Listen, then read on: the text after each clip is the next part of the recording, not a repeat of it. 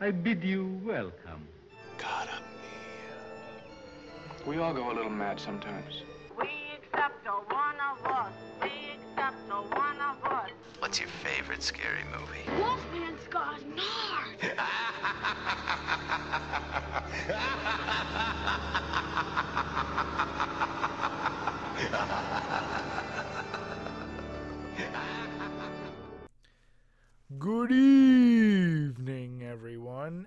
welcome to Home is Where the Horror Is, a podcast dedicated to our love of horror. I'm your host, Brian, And I'm Monica.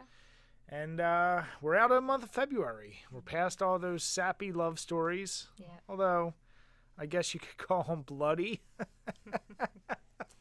So funny. Oh, you married such a clever guy. Yeah. So we debated. We said, are we going to stick with the obvious? We got, you know, obviously St. Patty's Day coming up. Should we do a whole month dedicated to movies of the Irish pers- persuasion? Or do we kind of do a mixed bag?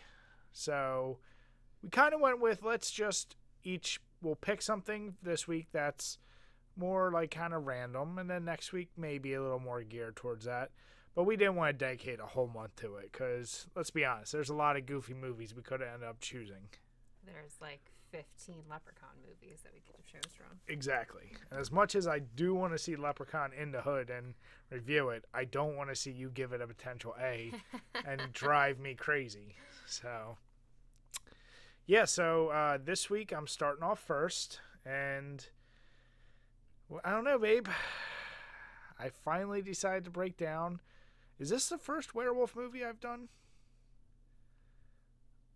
Might be. I mean, obviously, I did a Monster Squad, which had a werewolf. yeah. but I think this is As the first straight one, dedicated so, werewolf yeah. movie. So I decided to go with The Howling. Now, this came out in 1981. It was directed by Joe Dante, who, babe, I know you're terrible with directors. Does that name ring a bell at all? Because we've Mm. reviewed one of his movies. It's probably someone I did too. No, no, you you haven't.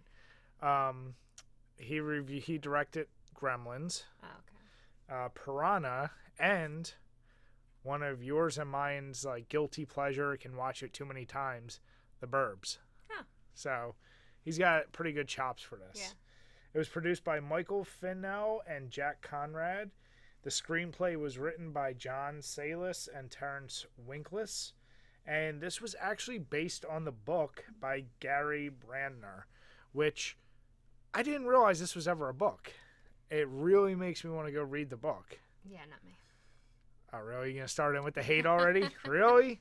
Is that how we're gonna goddamn start? All right. Well, you read enough terrible books. You want to talk about books? There you go. There's a good thing. How many trashy, terrible novels about a chick who's just like, I have to bang these two rich guys, and I don't know which one. And Hey. one's always in the Russian mob or some kind of mafia. Even when it's friggin' dragons versus whatever, it's basically mob versus mob. Yeah. So Yeah. And you tell me this, I, and I don't know why you keep telling me the synopsis like you're telling me anything different. It's always the same story. Well, I don't read no, because it's usually two different things. It's either the mob or the rich guys, or it's like paranormal with dragons and werewolves and vampires. You notice she's never with like Bob from Janet from like janitorial services No, or no. or you know like Oh, Kev, oh, oh, like two of them were with teachers. They were teachers.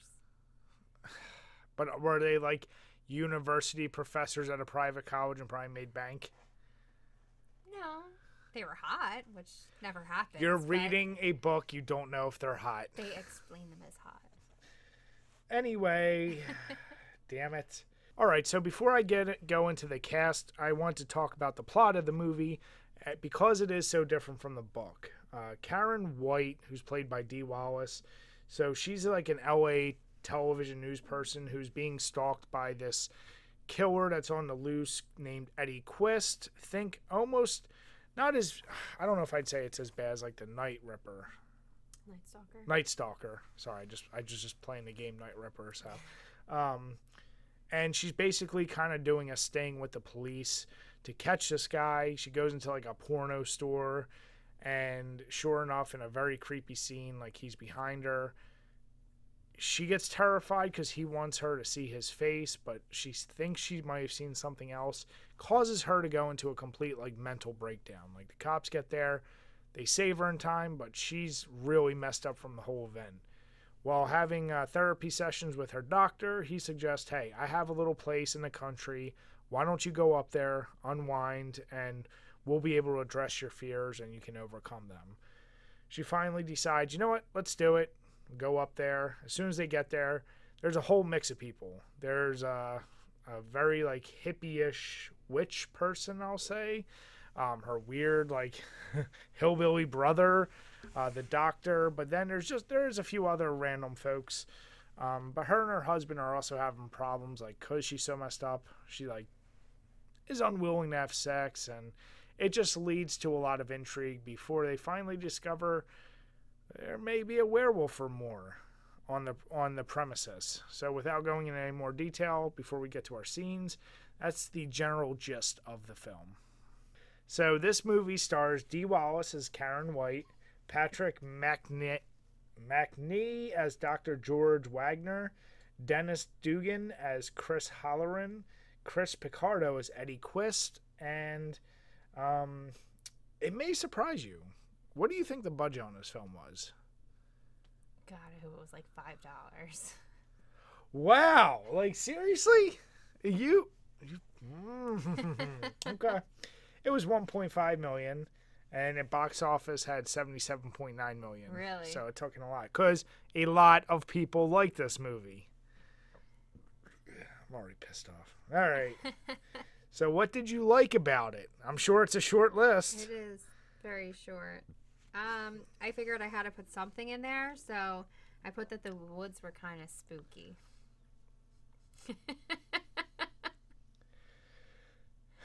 the woods were kind of spooky.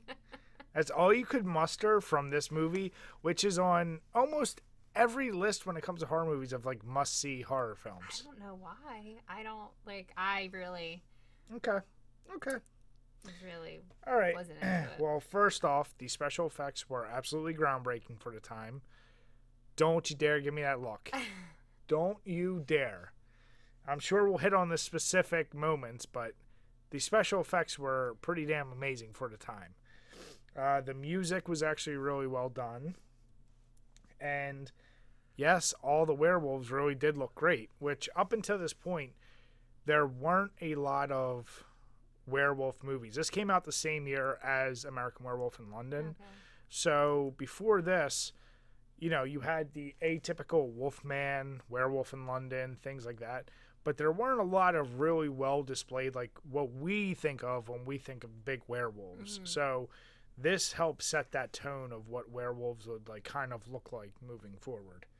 And of course, I had to put in I love everything. Every time Dick Miller is in a movie, he's the librarian in this movie.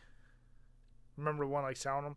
He's in Gremlins. He's in, in every '80s movie. He's in the Burbs. He Yeah. like whenever they need just a side little character, I just love his roles Yeah. all the time. Like I just love. He's like, what, he's like. You want you want crosses. You want this. You want this. You want silver bullets. You know. Um. All right. Well, let's hear what you hated about it. Um, I did not like the werewolf transformations at all. They were horrible. Like their faces were just like pulsating. Like it took way too long.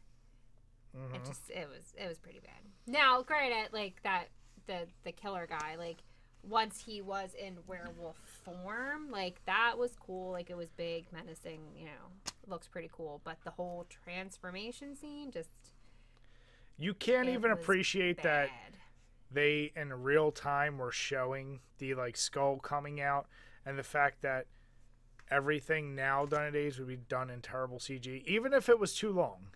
The fact that they were doing that on camera without special effects, you can't appreciate that at all. Sure. Bitch. Um, anything else you hate before I give my one little critique? No. All right. well, you should have liked that there's an old guy with a mustache because that's your thing. I do not like old guys with mustaches, sure. um, I I didn't like that some of the times when they did the werewolf effects, they almost sounded like cats. Mm. Like other times it was like a decent howl, but sometimes they were like, "Rah." it was like Kind of like the sound from Gremlins that they make. Yes, yeah, Yeah. very much like that. So that threw me off a few times, and I forgot about that rewatching this. Um, all right, well, I we actually skipped over it. Uh, give us our post mortem of this Oh, movie. yeah, yeah. So there are 10 kills, two sex scenes, three nude scenes, Oh, yeah, there are. one fall, 10 screams, uh, three Murphy's Law, and we did counted the moon. So there was three times they showed the moon. Yeah. What's funny is when you think of werewolf movies, the things that always go in your head, like naturally, what you assume you're going to see is a full moon, Yeah.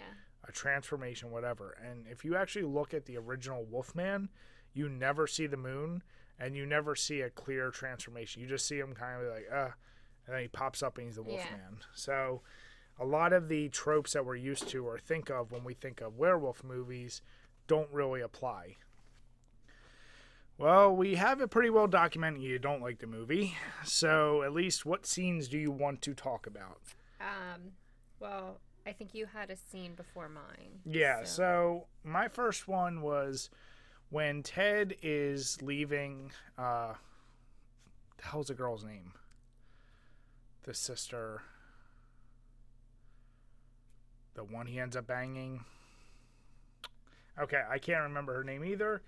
But um when he's leaving her place, the woods are like very foggy, it's creepy, you hear a werewolf, and then out of nowhere he's attacked. I just like that scene because they go from like insinuating wolves Yeah. to full bore like you see and you really don't. I don't. it doesn't show you very wolf? it like just shows you biting his shoulder and then kind of taking off Mhm. so i like that it was just that quick flash And then you see the it was the brother right hiding in the woods. we don't know I thought that it showed you someone hiding in the woods like that was later Oh, but that doesn't necessarily it could have been as we learn could have been any of them Yeah. so all right so then what's the first scene you want to talk about Um, so the sex scene. So now Ted, right, is uh starting to change a little bit. He goes out to the woods and he meets up with that that chick, and they just start having sex like next to the bonfire or whatever. And good God. First off, her face just kind of annoys me, but all right you can have a lot of gripes what what annoys you no, about just her face, just the, the way she looks, What? just annoys me. what are you talking about Just that scowl that she has. Gee, I know someone like that. You don't like looking in the mirror, is what you're saying? Is that is that the problem? But there's like like they're having sex and it's supposed to be like a werewolf transformation and it's just like I, I don't even know what the hell's going on. It's like shimmery. I don't know. I mean,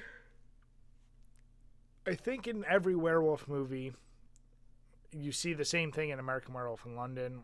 The idea of turning into a wolf isn't just supposed to be you're a monster. It's like this animalistic, sexual, like Yeah. you give in to all your desires. Obviously, he's married. Mhm. It's wrong, but it's in the heat of passion. And yeah, you see their teeth, you see their eyes. You might see him. I think you see him start to get more hairy. Yeah. Uh, she scratches his back. Yeah, yeah. So, you know, and then for budgetary reasons, you see that like kind of pan out. It's like the animation of them Yeah. turning into full wolves. Which I actually prefer that over the other. Shut the hell! Oh my god, you're ridiculous. you are so ridiculous with your hate. Well, next time pick a better movie. Excuse me? Goddamn, excuse me. um, okay. So my next one is uh, I'll break it into two specific segments. But it's when um, Terry dies by the werewolf in the doctor's office. So Terry, you know, she's been going through and uh, she's just been trying to basically she's got she's at the end. She's figured out, hey, Eddie Quist was a brother to these other two who were at this camp, like da da da da. She's calling her friend, and boom, like out of the right, this giant seven foot werewolf is just there. I don't know how she didn't hear him, but uh, she puts up a decent fight. Actually, throws acid, which was a pretty good effect. What it ends up showing you Yeah. but then ultimately she dies. So it was just pretty pretty gruesome. You got to see the full size and scope of the werewolf. Um, once again, for budgetary reasons, interesting thing. You never see a zoomed out shot of the werewolf because they didn't have the budget to show it. So like you either only see his like feet or you see the top, and it's Yeah. kind of zoomed in close for that effect. But yeah, I thought that was a pretty good scene. Yeah. Well, that's why when um, I have the other part of that when the main chick finds the friend. She finds the friend Yep, dead, yep. and she's just like way too calm. Yeah, she comes Like, in. she's- She's like, oh, Yeah. that. I couldn't understand. Like Dee Wallace, she's been in a lot of horror movies. She was in Cujo. She's been in a couple others, but she just undersold that. So like, you're at your wits end. You haven't like you know some crazy shit's going on, but she is so like numb to it. Yeah. You're kind of like, really? You're like, all right. and she just like kind of like she goes over, tries the phone. She seems more upset that the phone doesn't work yeah. than seeing that her friend, friend has just died. been like brutally murdered. And then here comes the killer, and then right into that werewolf transformation. Oh, you know what? I'm sorry, I was wrong. Terry Terry didn't throw the acid. Yeah, Yeah. yeah, yeah. and his face is just like pulsate like it looks like a zit is about to pop like it's just the face is pulsating like he's vibrating I'm So like, here's the deal with that transformation scene. Number one, like it goes through. Does it go too long? Yeah, I even agree. It goes too long, but it's still. Once again, think about it. No other movie had showed a werewolf transformation like this. Like I like you see the nails coming through uh, the chest. Like you see some of that, but the face, yes, the bubbling on the face. that was I don't like weird. that. I know, but the effect I did like of the face is, as I said, where they had the mask and they pushed the Pushed the snout coming forward because that looks so painful and like. If you look, you could see like even the gums were nice and wet, Yeah. and like the teeth were snarled. Like that looked good. Even you have to admit that. I was just I was just too distracted from the you were just done by that point. face about to explode So really, the bubbles is what got Yeah. you. yeah So if they didn't have the bubbles, did you like the rest of the transformation? maybe like I said like once he was in werewolf form like that was pretty cool like that looked pretty good with like the big ears and Yeah, really and even in the transformation, when you see the ears the coming ears up coming out, up yeah I see. Um, I put that scene down. I love the transformation. I don't like the bubbles, but I like the amount of. You and I have watched enough behind the scenes things. Like, imagine how much work that took to Yeah. get that shot and to get it working in basically the one shot that they did. Mm-hmm. Still pretty damn impressive. Um, yeah. So for me,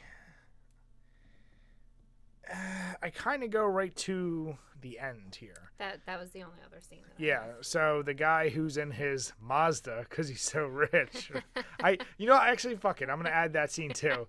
When when this guy who's Terry's boyfriend comes and he's trying to save everyone, and he's at a gas station and he's like, "Buddy, like, can you hurry up? I need to get." He's like, "Hold on, some of us have to work for a living, and we can't." What do you say? yeah we're, we don't have money we can't afford a mazda Yeah, we we can't afford a Mazda. You're like, what? like what the hell But yeah, no, he shows up and he had already gotten the silver bullets.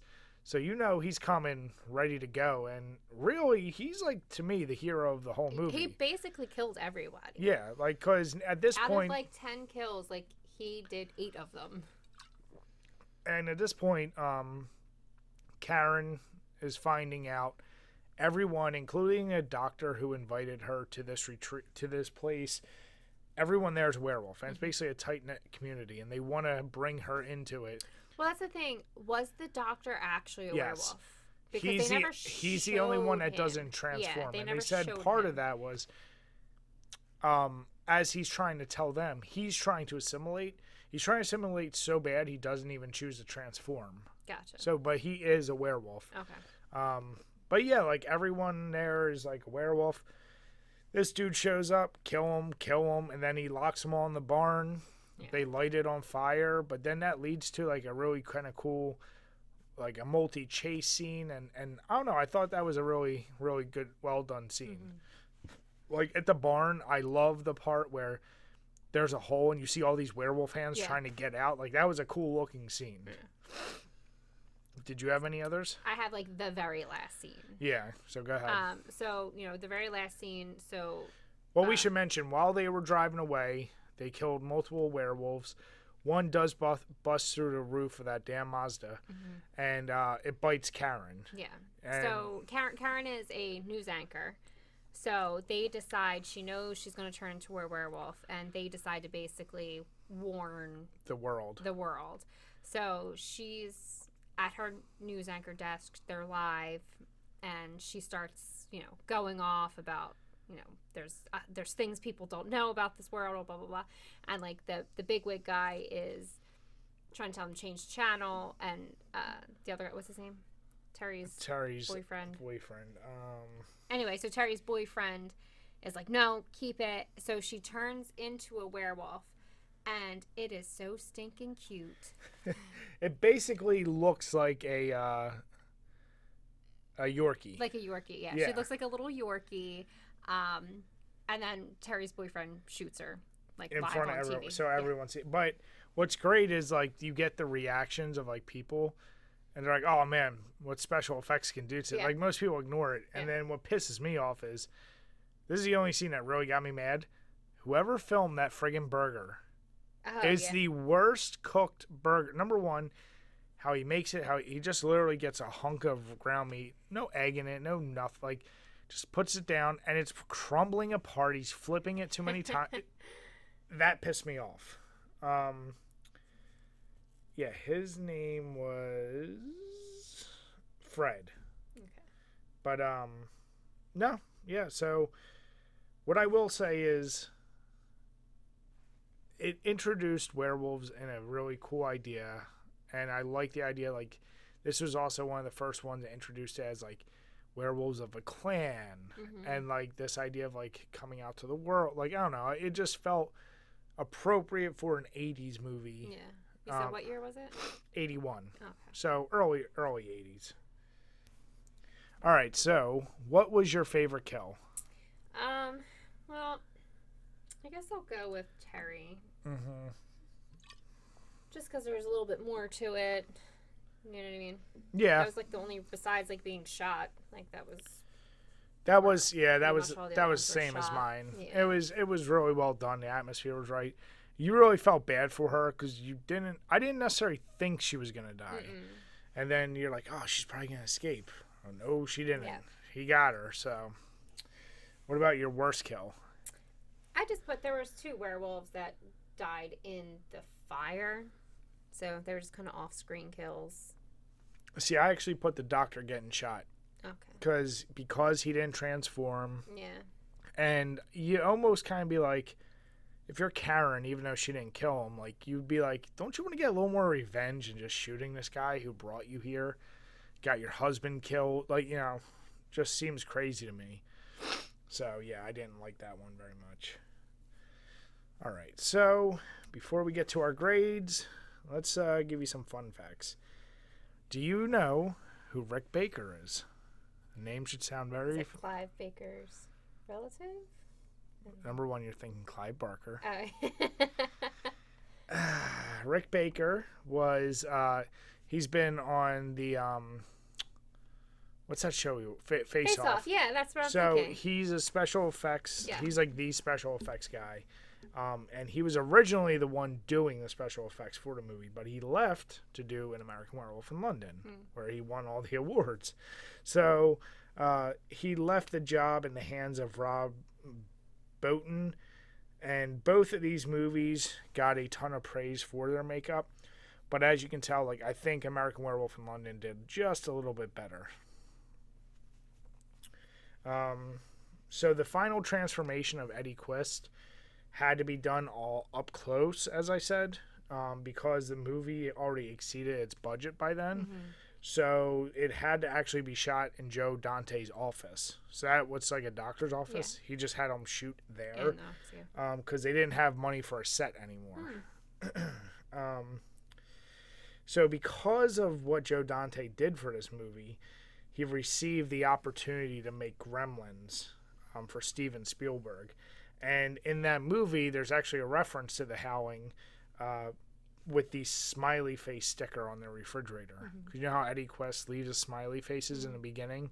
So that's a little like paying homage to this movie. Hmm. So this was only shot in 28 days plus a few days of reshoots. So it had a very tight schedule. It had a very low budget that they obviously exceeded. Yeah. So they had to get creative. Um, but like I said, even though you hate the special effects, because of those issues and what they were able to achieve, not having in like an unlimited budget, you still got to give them respect. So I'm not going to go through all the names, but almost every character in this movie is a reference to a director who has previously directed a werewolf film. And this whole movie is drenched in what I would call uh, like werewolf puns. So there's like pictures behind people of like a wolf eating deer. There's uh, when the one person's eating chili, it's wolf chili. Yeah. When on they're on TV and it's the wolf man. Uh, the guy when he's in bed reading with his wife, he's reading a book that's made by uh, what's the name, Joe Wolf, like uh, the the Yeah. a writer. So just everywhere there's just references to werewolves. Um, and what's funny is Joe Dante ha- was really critical of the book while he was making the movie. And he did a lot of interviews basically saying how the book like wasn't very good and how they had to improve it for the film.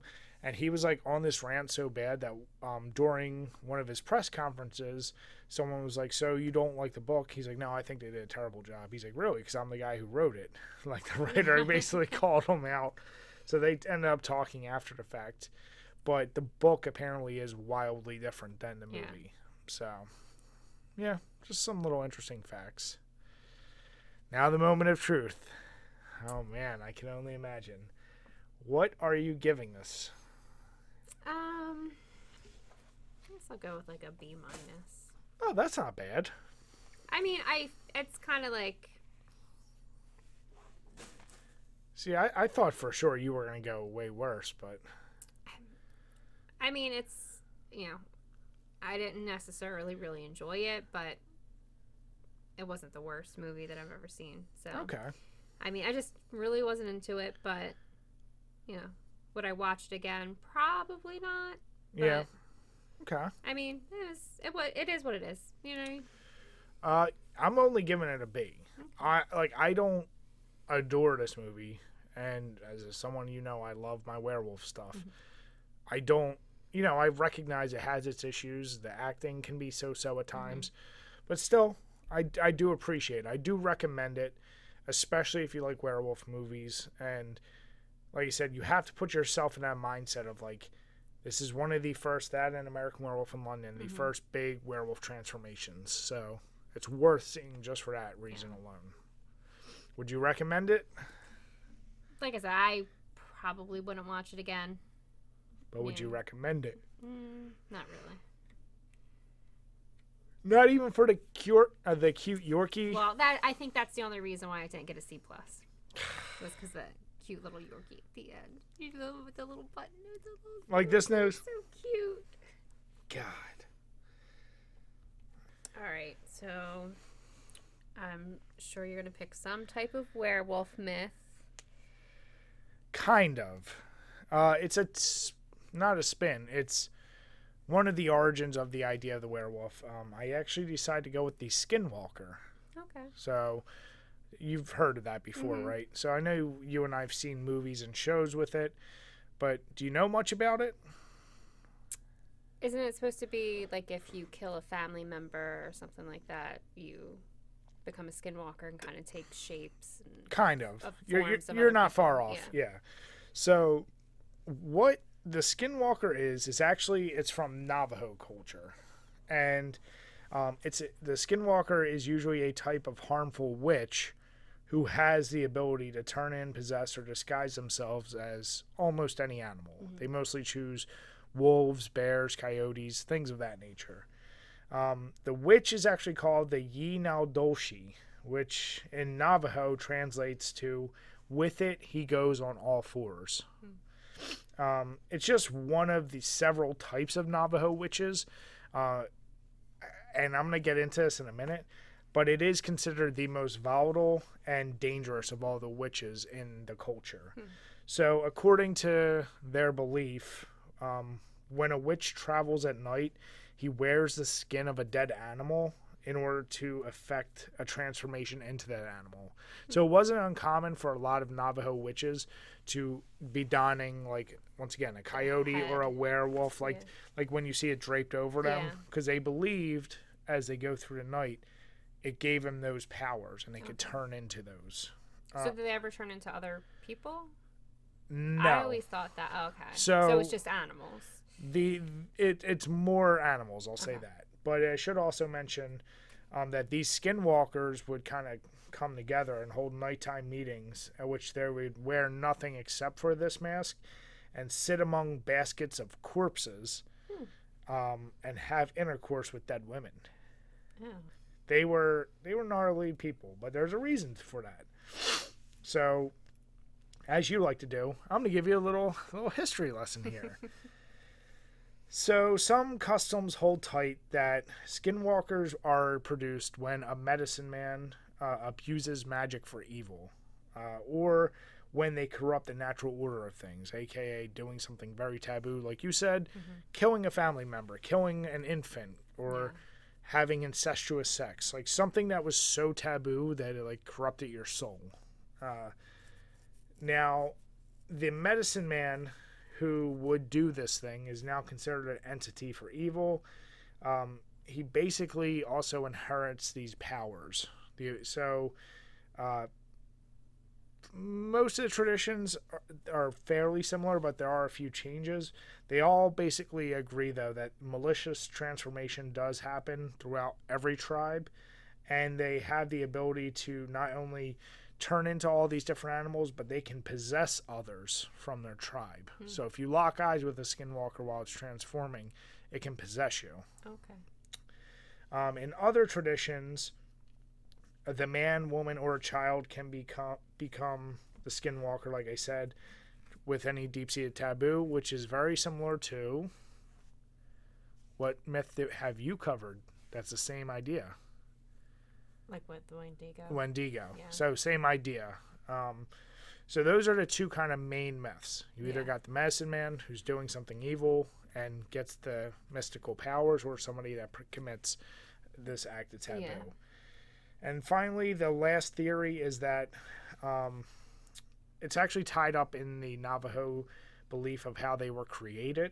Is that the skinwalkers were once helpers of divine beings because the Navajo believed that they were initially uh, came from these divine beings uh, called the holy people who lived underground, ascended into what we call like the earth, um, but brought with them magic and these things. But some of them decided to go back down and were corrupted with evil as they were returning. So the uh, the greed for them to stay and not ascend with these holy people into their heaven basically corrupted the holy power and what gave them this name of uh, like witches a, or skin walkers. Um,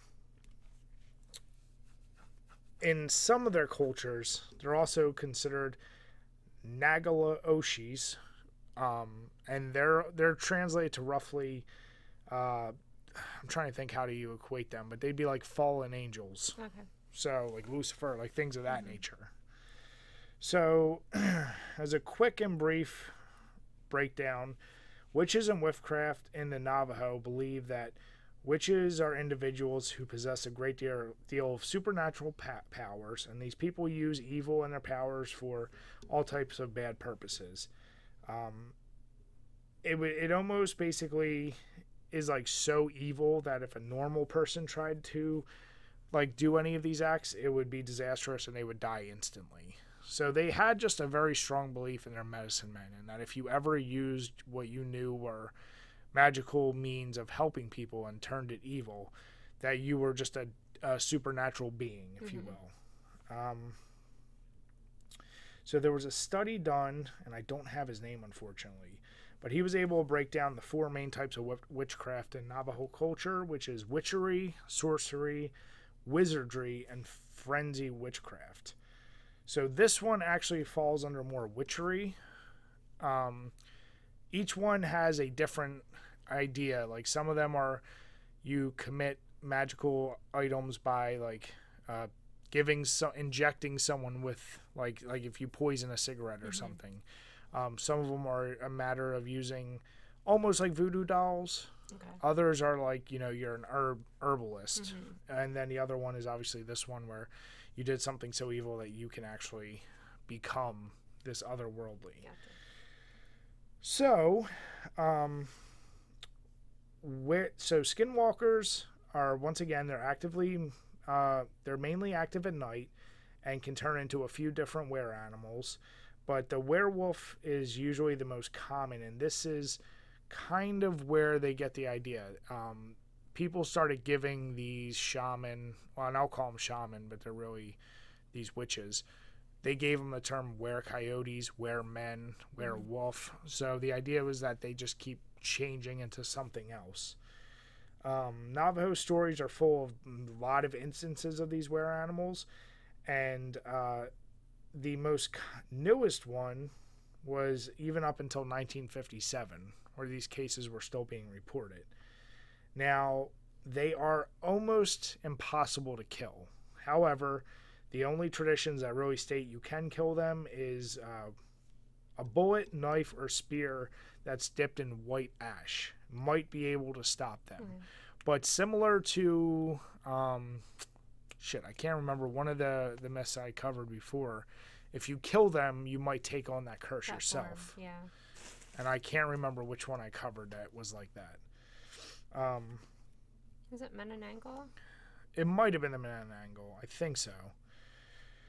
So, one of the interesting things is a lot of people have attempted to do reports on these, but um, if you try to talk to the Navajo about skinwalkers, they almost refuse. It's so taboo. It's kind of like Voldemort from Yeah. Harry Potter. Like, one, you don't talk about it within the family. You definitely don't talk to, to outsiders about it because there's such a belief that even speaking about them puts your family at risk and it kind of curses you. So it's one of the most well known but least talked about myths, if that makes sense.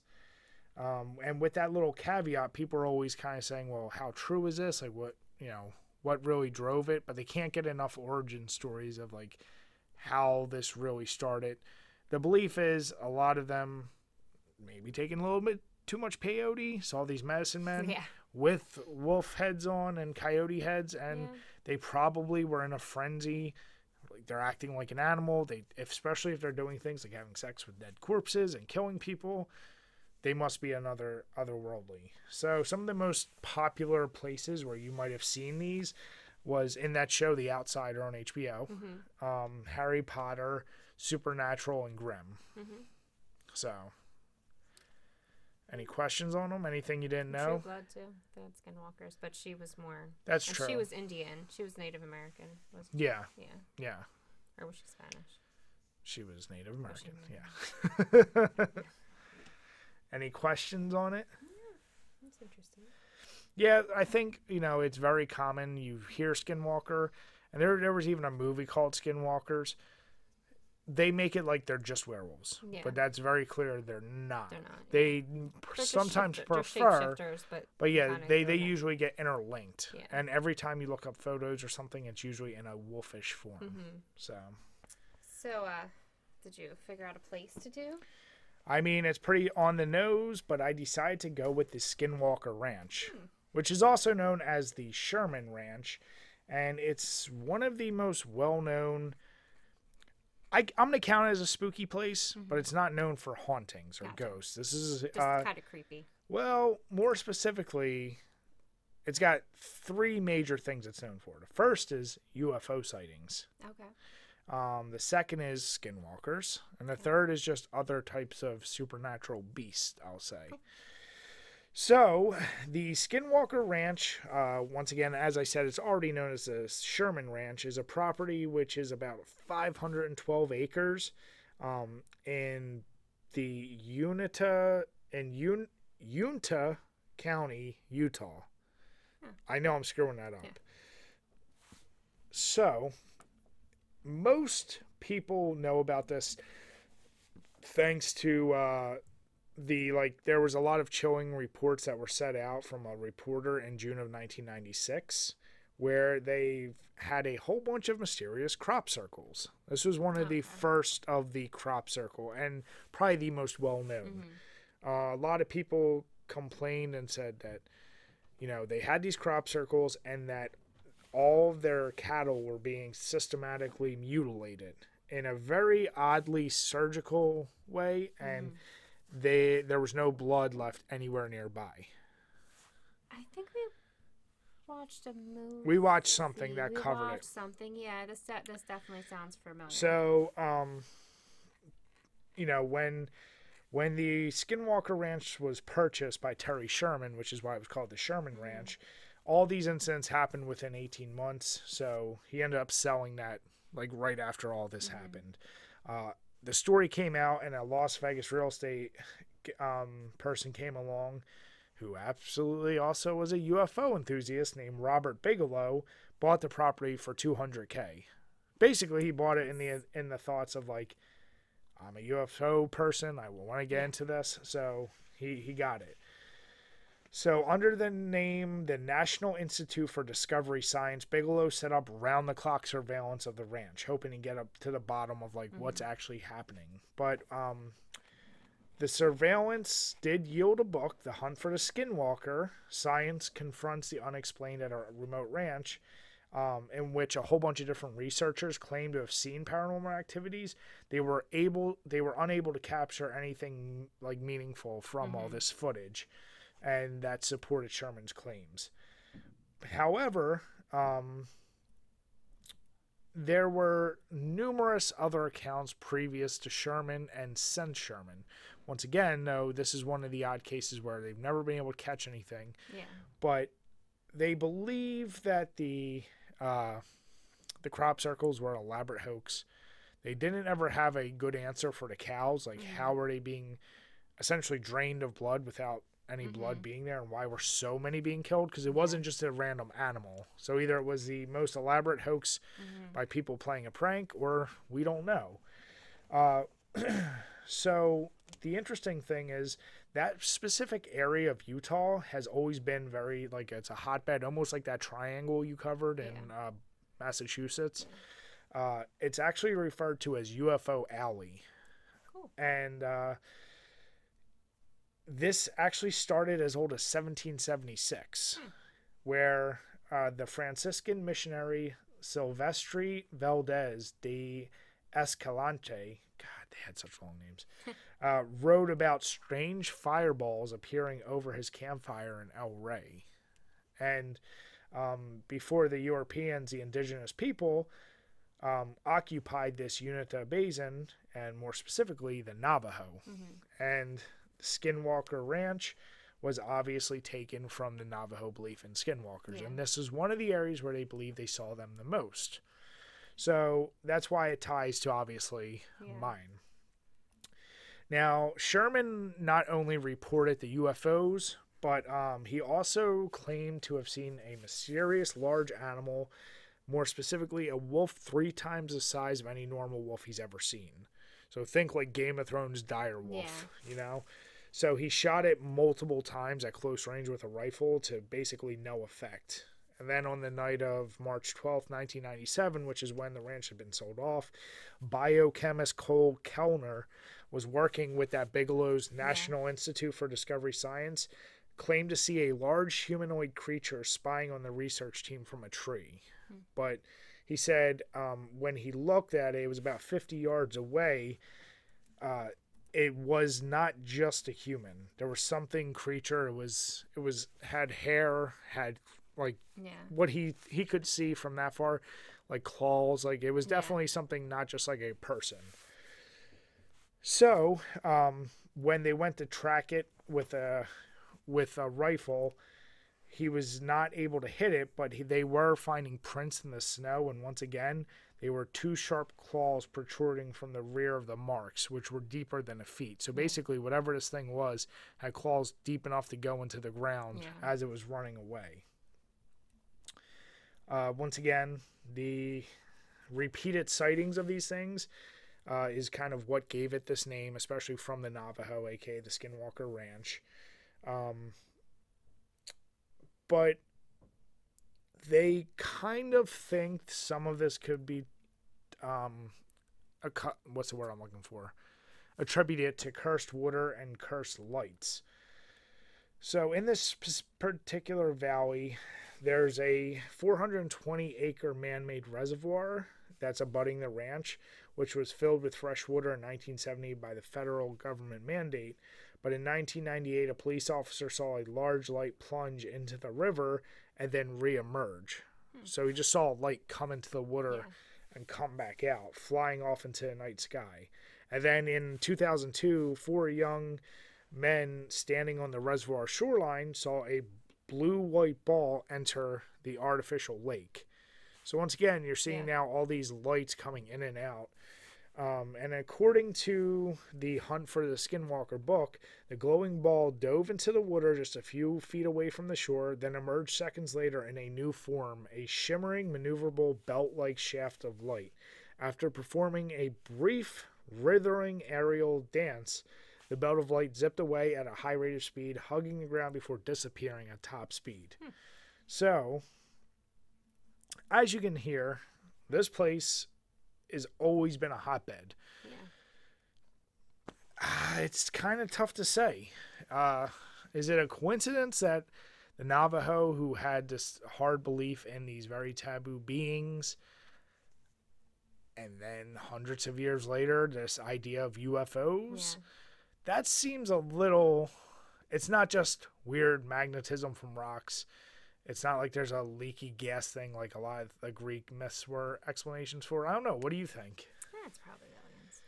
Could be. I mean, and that could also, you know, is that the idea of where they got uh, skinwalkers? Yeah. If an alien was a thing that had the ability to do that, Yeah. Possible. that I mean, I feel like just like recently they actually have video of um, other you. I mean, there, UFO there's like plenty going of into the yeah, ocean. yeah, Like, and there, and here's the deal, as it's been proven, UFO just means Unidentified, unidentified flying object. which you know doesn't yeah it doesn't mean it could just be some other country that has a, something we don't know what the hell they have. It's aliens. It's just it's just It's always aliens. It's aliens. like I said, to me that this is just a very interesting place. Um, lots and lots of movies, references, Area 51. Um, you know, anytime you think of UFO things, it's Area 51 or Skinwalker Ranch. So I don't know. It's uh, You should watch. There's a really good show. I don't know if they renewed it. Um, it's on the History Channel. It's uh, called Project Blue Book, okay. and it's about um, this one guy who works for the Air Force, and the other guy is uh, he's like a professor, Yeah. and they were hired back in the I don't know was that 70s, 60s, something like that, 50s, somewhere at, when like the UFO was like started really coming up to like investigate all these UFO sightings. Yeah. And they actually have this is this is a legitimate thing. Like it actually is cuz at the end of like every episode they show you tapes and recordings and stuff of like like each episode it like Okay. really did happen. But it's it's really cool. So, kind of putting credence to what you're saying, and then I was doing a, a little more research as we are talking. So that same book, The Hunt for the Skinwalker, um, apparently it, it brought up the fact that the Defense Intelligence Agency (DIA), uh, with the support of Senate Majority Leader Harry Reid at the time, launched its own study of the weird activity. Like it actually Yeah. got the government involved.